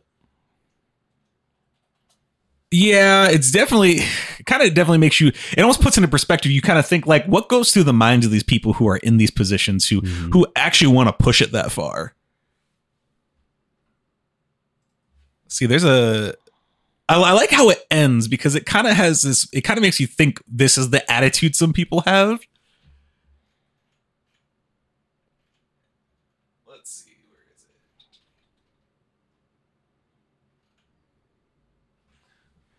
Yeah, there's um. Oh yeah, because because the last part is uh because he's basically talking about uh. Oh yeah, because before before this last little section, it's uh, hold on, where is it? Yeah, there's this whole thing uh that he's explaining. I'm curious. Yeah, like, you're, you're lost in thought here. like- I'm wondering where I'm this is going to to get. find it. Oh yeah, um, yeah, it's this whole thing uh where it's uh extol the master, spinning planets around my aura like an orbit, set a mountain on a shore, twist my fingers and force mist into a tornado. Raw fatal, I make rain flow, draining clouds into a rainbow. I master math, infuse bionics with biology. Police carry shotguns inside a robotic knee. The impact of my psychology can atomically wipe out and decimate as or devastate as soon as I meditate. And it's just kind of like this dude thinks he's a god now at this point. Um, I'm not 100% sure on this, but the police carry shotguns inside a robotic knee. I didn't look into it when I was reading through the lyrics. Is that a reference to RoboCop? It could be. Probably is. Because like, I hope it is now. In, in, because I, I mean, in RoboCop, RoboCop. he pulls that gun out of his hip, you know, and I'm like, yeah, huh? that? hmm. That's a, that's a question I got to have answered now. Yeah, and then um and then the voice in his head, Mr. Lif, he says, So why don't you demonstrate? And Insight goes, I think that I might drop a bomb on Nagasaki just because it's in sight. And that's like, okay, now you're dipping your toes in this destruction, and then where does it go? And then Mr. Lif says, You have arrived, Insight, leave the world, and then back forth, brutalize, sacrifice human lives, take flight to fight, attack tribes. This will be the legacy of you and I. Who's you? Just I. All opposition must die. And that just that sounds like every like killer robot in any movie. Mhm. Like, oh, you're opposing me, dead. That's that's why I'm thinking like uh, when he was writing the last end of this, like he just watched RoboCop or something. That's that's the that's that's it's kind of a I don't know. It's interesting. Something I'm gonna have to look into and make sure. But It just it just kind of makes me want to watch RoboCop now. even if it's not like confirmed, that's my head canon now. Is that I have RoboCop, it's downstairs. Yeah. Um. Then we go to Earth Crusher, and this song is just nuclear war is happening, and it's the end of the world. He's just describing, hey, this is what's going on. this is this is correct me if I'm wrong, but this is the one where it's told from like several different point of, points of view. no, that's that's the next song. Okay. Yep. That's after Earth, Earth Crusher. It's it's going on, and it's just like, oh, this is what's happening. You know, you know, there's bombs everywhere, explosions, and um, intercut in between the verses is a news anchor, kind of like giving the play by play. And by the end of it, he's just like freaking out. Like he's just like, well, I guess we're we're all dead. So yeah, it escalated to the point of nuclear war, and then we get to the last song, post mortem. And this is a um, this is actually a posse cut. It has Mr. Lif, El-P, rapper Jean Grae, and I think the dude's name's Akrobatik, if I remember correctly. If that's the rapper that's on it. And it's this um, it's the last moments in each of these characters' lives. They're all describing things like you know, Mr. Lif. He's like he, he's like seeing, he's explaining what he's seeing. I think El-P's verse is more so kind of like reminiscing on things. He's describing like what's happening to places that he remembers, like, oh, this is the place I did this. It's gone. Mhm. Uh Jean Grae's verse is just morbid. She's like she starts off like, oh yep. She this is- is this is the one that definitely caught my attention the first time too. I started hearing I started hearing these lyrics and I was like, wait a minute, huh? And then I was like, oh, you really said this? it's like, oh, this person's like that starts denouncing God, drink, you know, swallowing a bottle of pills, drinking with a fifth of 151, Mhm. going out, causing hell. this this person it's it's it's a, it's it's like a quick little short story about this person who like saw the end and was just like, fuck it, the end's five minutes away. All hell's breaking loose. I'm throwing all caution to the wind. Right, wishing that they would have just done worse stuff in their mm-hmm. entire lifetime to make it worth it. Laying out in the street, just watching the mayhem happen. And I think I think it ends with her just like shooting herself. it's yeah it's it's wild that some people think like that you know as soon as the as soon as their end is put in front of them they're like well the end's right there i have nothing to constrain anymore and so they unleash who they really are and it's just madness. Yeah, it's like it's like oh, the, it, that switch is flipped, and you're like, all right, I guess I'm gonna be the person I really Like, am. the whole world's ending no consequences a completely unfiltered you is just drug abuse and violence. I'm like whoa. And then uh and then and, what was it? I think Akrobatik's versus just kind of along the lines of like just seeing the destruction not being able to believe that he's be able to witness this because he's one of you know obviously one of the last people left. He's like he's still seeing this destruction and he's living long enough to before his end to just see this mayhem. And then i think mr Lif's last section is just him kind of like he doesn't get to go home to his loved ones. He's like on his way but he knows he's not going to make it. And then it's just like it ends it, it- it's like just like a short end. And i think it's like the last word he says is kind of like echoed out. Um, I think my one one specific lyric in this that I cued in on and uh, I appreciated a lot, not for like any any deeper meaning, just I I liked the line itself is um was that nobody's got to miss me because we're all going to hell together, something like that. Yeah, yeah, I can't remember the line exactly, but yeah, that's a. Mm-hmm. uh, it's definitely interesting. It's you know, it's it's it's a great narrative overall because it's like okay, this these struggles of people, these things can escalate to catastrophic events Mm-hmm. unless we keep it contained. I also like that it's you know, it's not entirely linear, but the way it flows, you would almost think it's one exact story. Mm-hmm. I definitely appreciate throughout the entire album, like it's it's it's it's not about the narrative. It's just like a general theme. Is that uh is is escalation at at its at its purest form.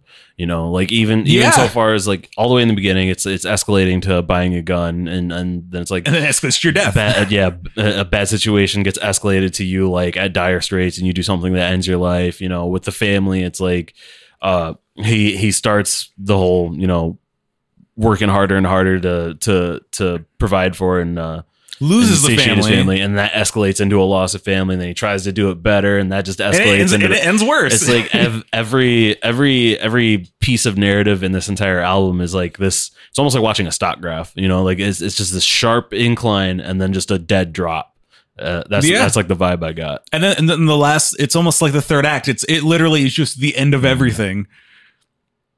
And you know, he hasn't made an album like it since. I've only listened to like I think I listened to like one of his albums. He had an album after that was it was it was acclaimed, but it wasn't as well received. Uh, he had another one like because there's there's a bunch of gaps in the middle of these albums. But um, I haven't listened to those past few. But he he still releases music. It's just not you know Definitive Jux uh ended in 2010 i think so like all the artists just went their separate ways some of them are on smaller labels some of them are doing bigger things. Like Aesop Rock instantly like he he he did pretty much a lateral move and went to Rhymesayers Entertainment which was just as equally if not more successful indie label. And he's doing his thing. I mean he's doing all sorts of things you know. He he he he's done well he's done stuff for like he did uh he's he, he's worked with Nike. He does like video game stuff now you know. I mean Mr. Lif is still doing music. Uh he actually uh he was on a episode of Super Duty Tough Work on an interview where Blueprint was doing a real estate episode because he he does this thing where he has this kind of uh I don't know if it's some lending company he started. It's some sort of company that helps people get homes.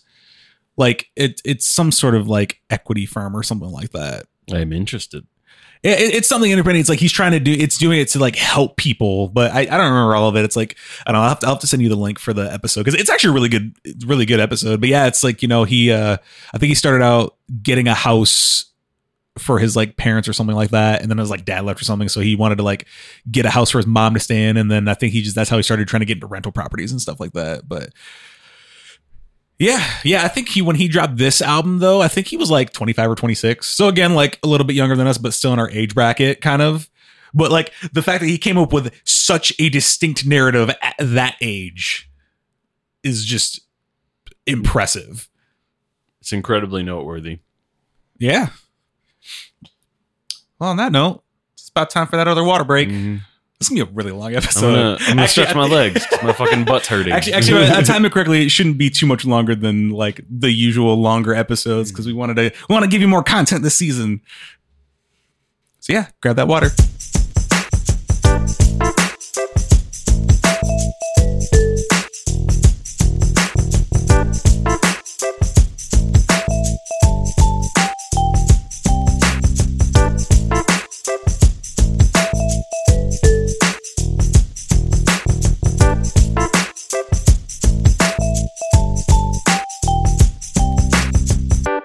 And we're back for the final section. the Yeah, episode "Working Class Act," where we Yep. discuss two classic albums that are super relevant. Which I kind of wish they weren't, but then again, we wouldn't have this episode. i was gonna say something there but my brain gave up on me and i'm not sure why like almost like when you forgot your name. yeah, it's like I was just like the, and then my brain just went blank, and I was like, how? how do I do this on a regular basis? I just, I don't know. Sometimes I feel like I forget who I am. It's incredibly early onset uh, Alzheimer's. super super early, pre Alzheimer's. Mhm.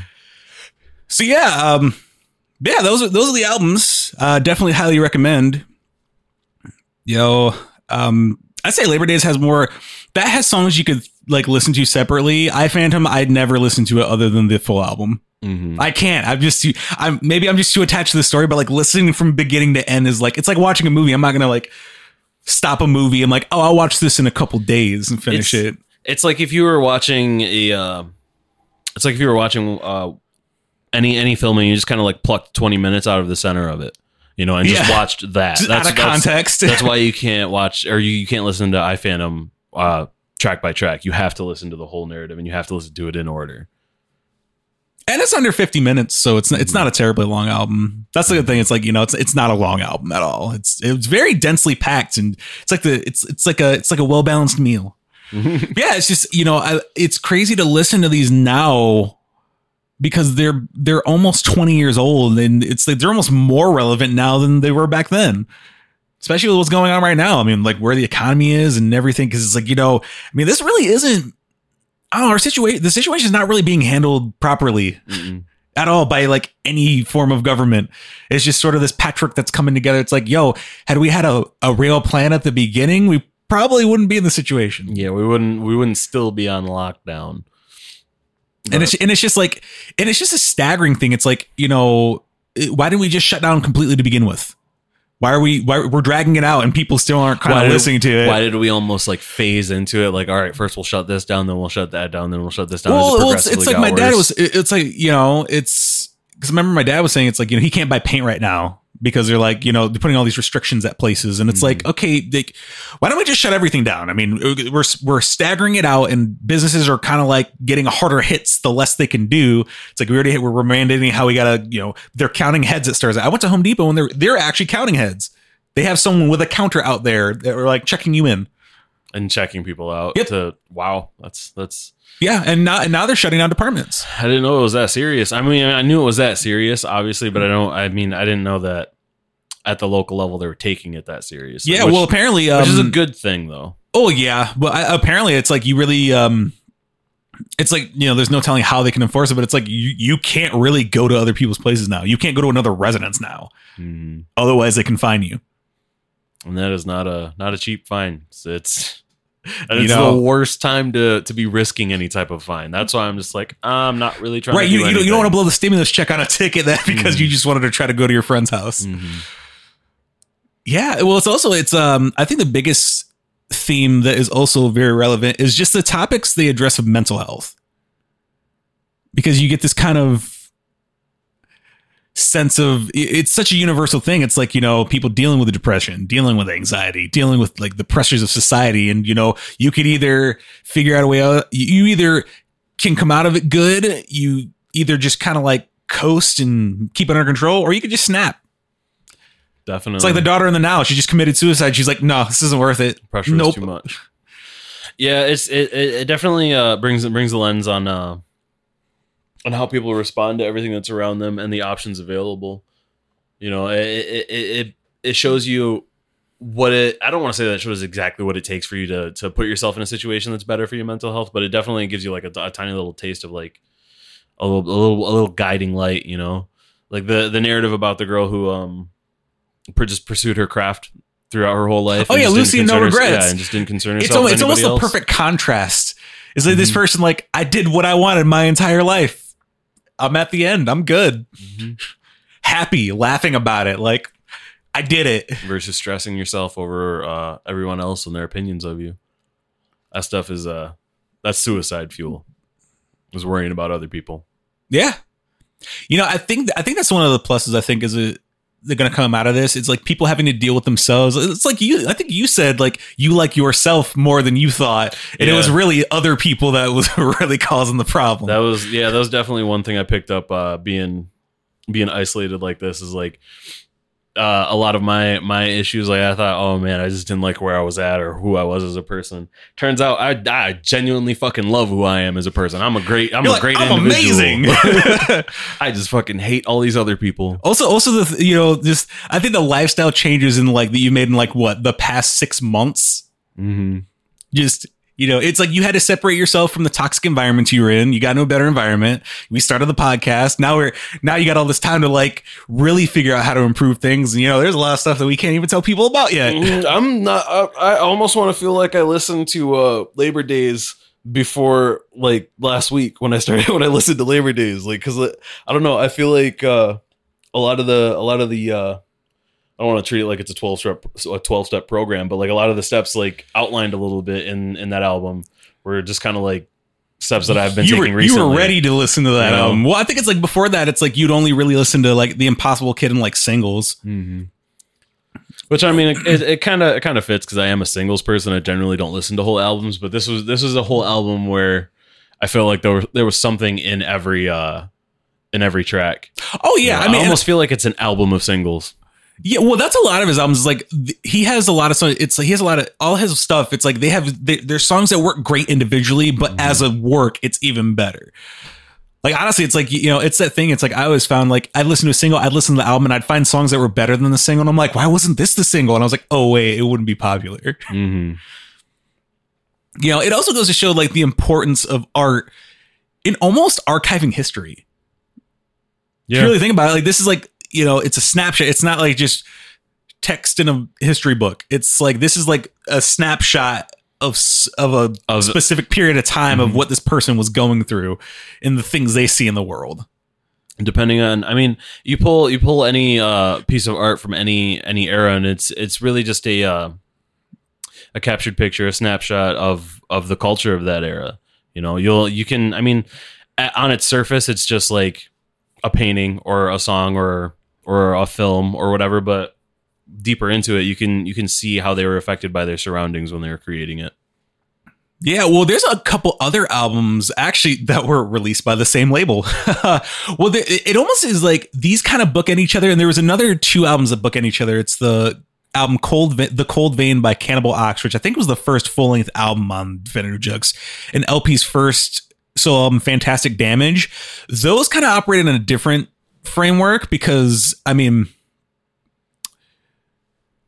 The sound was very different because El-P produced the entirety of both of them, and they both have this kind of like even the imagery and the lyrics kind of have this like dystopian sci-fi element. Like El-P's more so. His is very he has very sci-fi influenced lyrics. He's a, like he's a big Philip K. Dick fan. He's read like a bunch of his books, and there's just a bunch of imagery there. But the Cold Vein, the sound of the beats are really spacey, and it's almost like, I mean, they're kind of like you know these are like the rappers who are detailing like you know life in the hood but the way they present it is they they keep up with these guys in the more poetic aspects. And it's just like you know but it has this like backdrop that is really cinematic and almost like sci-fi and spacey and dystopian that you just kind of like you know both of them capture this sense of the this world that they're in in New York at the time. Like Cold Vein I think was 2000 yeah I think it was 2000 Fantastic Damage was 2001 and that album is actually he actually describes it as like you know it's his view in post 9/11 world. It's like it just captures this whole thing and just like the sounds that go along with it it kind of makes you think it's like you know are we kind of at the end? Like what could happen after this? I mean i mean it's not it's not as like it's not as heavy-handed in that narrative as I Mhm. Phantom was, where it was like, oh, we're literally entering the story with the end of the world. Mhm. But it's you know, it kind of has this thing. It's like, how do we deal? We had this tragedy. We haven't seen something like this in years. So this happens. It's like, and especially it's like he's from New York, so it's like it happened in New York. It's like it's kind of like this is how what it's like dealing with this in society now. Mhm. Yeah, overall, it's just like the just the whole camp, especially the early albums. This whole camp has a lot of these albums. It's just like all this music. It's it's different because it's not following commercial trends and it's not the typical like hood tales of hip hop artists. It's all these people that come from different backgrounds that are detailing like, hey, this is we're not all just struggling in the hood. Some of us have mental health issues. Some of us are dealing with being working class. Some of us might even have like you know good jobs and we just hate the corporate structure. Mhm. It definitely weeds a, a, a tapestry of the the the variables that create these artists, and it's it. I agree. It is you know against the norm. It's not it's not the generic story that everyone pushes into the limelight that just reaches commercial success. It's a more important story, is what I would say. Yeah, like both of these albums that we just discussed, they just they operate in such a space where it's like it's also it's more relatable because it's so general. Mm. You know, hip hop is often misunderstood because you can't really relate to a lot of it, especially in certain certain eras. But this is like, you know, I think that's why a lot of, you know, that's why a lot of like white people gravitated to these artists because it was something that they could relate to. Because remember it was a rap group atmosphere got confused. Like Slug was saying there was a show he went to one time and he literally was like, Where's all the black people? Because it's like they're hip hop. It was a hip hop group, right? You think black people will come to hip hop show, and you see a bunch of these like white kids who are all in a punk and all in progressive rock. But it's like you know, it's like you don't think it's like they're not coming at it as like, oh, this is hip hop. It's like this is rap I can relate to finally. Mm. You know, and this is this you know they, they you know these guys come up with working class rap. Yeah, it's not just the same tired out uh, narrative about you know being the oppressed minority. It's more it's more approachable for everybody, and the it's it's like the the the, the generalist approach is like a tactic that uh, I feel pays out really well. You know, not not speaking financially, but I mean as far as like reaching a, a wider audience. Yeah, it, de- it definitely it definitely helped further things, and I think it was a good precursor to what is happening independently now because they were doing independent when it was not easy to be independent. It was a lot of work, you know, because there were only so many independent distributors that would take just artist run labels you know? And there's there was a bunch like around that time there were so many uh, rap labels that came out of or hip hop labels that came out of the late 90s early 2000s like you know besides Definitive Jux i mean El-P came from Rawkus records but apparently that was some subsidiary that what fox was involved with. So a lot of people question the credibility of them as independent. Mm-hmm. but you know you had them it's like and, and it was all from different areas. Like you know you had Definitive Jux on the east coast Rhymesayers it's from minnesota. Like minnesota had a hip-hop scene and that's just bizarre to think. And, and they had their especially in the early days they had their own sound you know i mean in ohio blueprint started weightless recordings it's like ohio had its own scene and it's like that's weird midwest hip-hop was really on the rise then you had Anticon records that formed in california but some of those artists like you know a few of the artists that were involved in that label were uh, in Ohio working with the blueprint in camp from Weightless. So it's like, and you know, atmosphere was just a hop and a skip away. So they'd go down there and connect with each other. You know, you know, most of those guys collaborated with Aesop Rock. So it was like there was that connection out there. And yeah, there's just like, you know, I think out in California also there were Stones Throw Records, which grew to be, and it still is one of the biggest indie labels of all time. Like that's one where it's like, you know, J Dilla was working with them a lot. Doom and Madlib collaborated in on uh, Madvillain, and Madlib was a main staple on the label for a while. There's also this label Solesides that DJ Shadow was involved with that turned into they actually reformed as Quannum Spectrum and they put out a compilation where they had people like like El-P was on that compilation. So it's just all these you know this weird community just everyone was interconnected and it was they were all from different parts of the country. But now now it's like you know what is independent music? It's just a SoundCloud page. Yeah, don't take much. you you, you got a laptop? Got a microphone there's free software out there. You don't even need to buy software anymore. You can buy free software with plugins, do stuff for free. Software is cheaper. I mean, you know, I I hate to say it, but a certain amount of gatekeeping is necessary in the art world. Everybody and their mom can't do it. I mean, I don't like saying it like that. It's like I love that we have so much opportunity for so many people, but I don't like that literally everybody could do it because it's not all sounding good. Well, I mean, that's that's more or less like they they're gonna try it and realize that they're no good at it, and then like fall out of it anyways. Well, yeah, I, I'm just speaking more along. It's like the space to get noticed is getting like, you know, it's like, oh, you're a fish in a pond. No, you're a you're a bacteria. You're an amoeba in the ocean now. Mm-hmm. I don't know. It's like it's it's good because it's like they laid the groundwork and set a standard. Like these albums set a standard for other artists. Like you know, albums these good. It's like okay, I have to be that or greater, otherwise I'm gonna not get noticed. Especially in that space because that was that would like the keep it real culture was at an all time high during that time. So it's like yo, you had to come with stuff that would get a response from that crowd. I think, I think when it comes to the uh, the the, the, I think when it comes to when it comes to it being approachable to everyone and everyone having the opportunity to put it out there, and not all of it's great. I'm of the opposite mindset. I think it's it's better to have as much competition as possible. I think it put it, it, puts the emphasis on you creating a sound that is so so far miles above and beyond the other people around that you will get noticed in this. Oh yeah, infinite I sea mean, I don't, I don't mind the competition. I just think the problem is, it's like there's so much garbage you have to sift through. That's my only Mm-hmm. problem. It's just, it's making it. I think it's just the fact that it's like you know we're also in a space where it's like you have to be creative in how you make your money. Mhm. I mean, it's being independent's good because you don't have to rely on a lot of people. But there's a lot of you know a lot of. I remember when a lot of studios started going out of business when people could record at home because it's like, oh, you could learn this at home. Oh, they're making they're making all this software sound like Mhm. analog gear now. Oh, Oh, So what do I need the studio? Frat, you don't need a hundred. You don't need a five hundred thousand dollar studio. You can spend a Mhm. couple grand and have a nice setup. I mean, yo, I I started with a four track cassette recorder and a drum machine. On the other hand, though, I- I'm okay with with a little bit of gatekeeping, but as long as it's not, as long as it's not like financial gatekeeping. I hate price tags keeping people out of being able to like put forth art.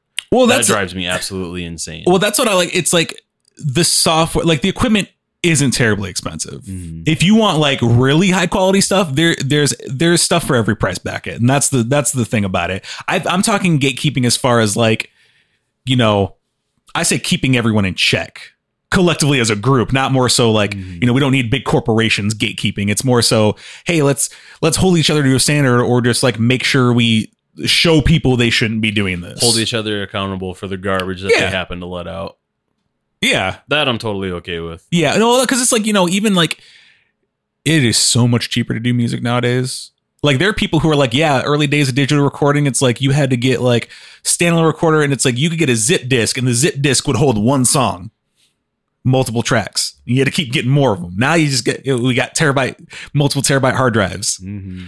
Space is infinite. You know, software. It's like able to like the one I use, Ableton Live. That's. 450 bucks I think or something like that but it replaces an entire recording studio hmm and they always, you know, and they even have starter. They have starter versions of these softwares too to dip your toes into it. I mean, FL Studio, formerly Fruity Loops, has always been cheap. I mean, you know, the software we're recording this on Reaper, that's sixty dollars for personal use. That gives you all you need. You, you can download three free instrument plugins and just go at you know go at it. You can get a you can get an interface for a hundred bucks, microphone for fifty to hundred bucks. If you're willing to put the work, you'll be rewarded. You know, you just gotta you gotta approach from the working class point of view. You gotta treat it like a nine to five. it's your new job. oh Gotta be willing to sacrifice for it. Rambling aside, because we find a way to ramble every episode. I think we could call it good this time. Yeah. this episode we'll, we'll end it here, so you're not you know it's probably a little bit longer than I intended, but it was definitely material that needed to be fleshed out a little bit more. Uh, next episode is called it's uh, an episode about CBD, but not the kind you're thinking. Uh, it's an we're going to do an episode profiling the career in music of one of my favorite artists, Count Bass D. It's an artist that Greg isn't familiar with, so I get to you know have him react to it because that's always fun. Not exactly sure where I'm gonna get all my information from, but I'm excited. This is what you'll you'll pro- you'll you'll probably have to do a little bit every single day up until then because it's mm-hmm. like he's got a vast catalog and there's a couple you know there's a couple podcasts I can show you where he's doing an interview and it's like you can just Google his life. I mean, it's really we'll just we don't have to go too in deep in that one. He's just a great artist. He's been around for 20 it's the 25 year anniversary of his first album and he's still doing it. He's doing it independently. That's why I want to profile. It's like kind of like a profile of an entrepreneur, but also somebody who's like proving that you know, success story. he's like he's he's approaching his late 40s and he's still doing it with even more tenacity. Like he's he's figured out he's like I do this to survive, nothing more. it's like it's not like he's like jaded, but it's like, you know, he he understands his place and he's just he's hustling. Plus he also, you know, there's he hints that he unintentionally set himself up for the internet age of hip hop. Interesting. But yeah, other than that, um, you know, definitely gonna still on the chronication. definitely expect some more bonus episodes as always. For the foreseeable future, apparently. Oh, you know, definitely trying to work on that merch drop. You know, so yeah, lots of fun things. We got, you know, this this time has given us a lot of time to think about things, and we definitely have a lot. We are we we know how we want to grow and how this wants to further develop, and you know, definitely gonna be letting you guys in on all of it because without you guys, we'd be nothing. You know, we hit 500 listens, and that was the most exciting thing. We might have to start doing specials for when we hit certain benchmarks, like the thousandth listen special. Well, I mean, that's the plan now. now I said it; it's got to go. Listens. But we won't get there without you. Everybody at home listening or everybody at we work are listening. available everywhere. Kind of, you know, run Apple, Spotify, Stitcher. Everywhere that matters. We we are in everywhere that matters. yeah, yeah. That's that's a great way to describe it. Uh, yeah, you know, follow us on the social media if you don't already. You know, just look us up on Facebook as you know, prefer an say podcast. If you type in the URL, which most people don't do, it's slash PNTS podcast. We're on Instagram and Twitter, PNTS underscore podcast. We get some interaction with the with the Instagram. I think it's it, because of how interactive it is. We definitely get some, you know, get some nice feedback on that. Twitter, not so much yet, but that's just something we got to build. But yeah, we're we're definitely got a bunch more things planned for you. We got got a lot of stuff fun. I've I've been throwing out a lot of ideas that we think we're gonna go with that I think you'll like. Oh, I remind I remembered why I don't have a Twitter. Because I had a Twitter. But uh my, my Twitter was accessed by somebody in Afghanistan. And I got and, What? Yep, and I had a uh, Twitter ban. So like every time I was trying to like sign or like sign up because I didn't know that I didn't or didn't remember that I had an account. You know, every time I try to sign up, it's like, oh, something bad ha- or something wrong happened. You know, oops, couldn't lo- log you in. You know, and like, yeah, I figured that out, and I was like, well, I don't even remember making a Twitter, so okay, I'll make a new one. That's so weird.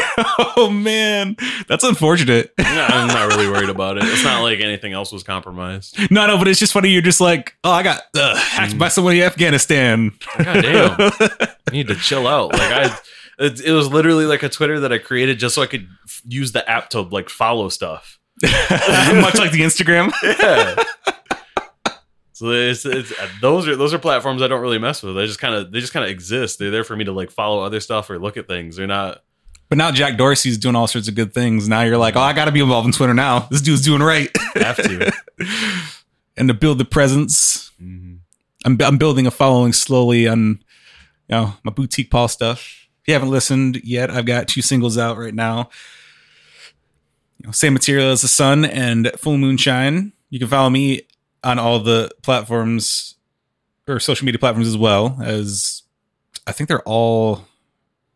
Yeah, on Twitter and Instagram. I'm uh, BTQ Paul is my handle. I Don't remember what it is on Facebook. I don't use that one as much. I'm trying to use that one more, but the other two are so much easier. Yeah, follow us, enjoy us, share us with all your friends. I mean, we- we're probably it's probably going to be until like people go back to work to listen to us more often. But so no, you're not listening to podcasts too much at home. We got a few avid listeners like Mhm. John and Josh, Yeah, we know. We and understand. Jeremy, our friends. I don't listen to any unless I'm at work as well. Well, that's it for the show. So uh, as always, stay hustling and stay hydrated. Peace.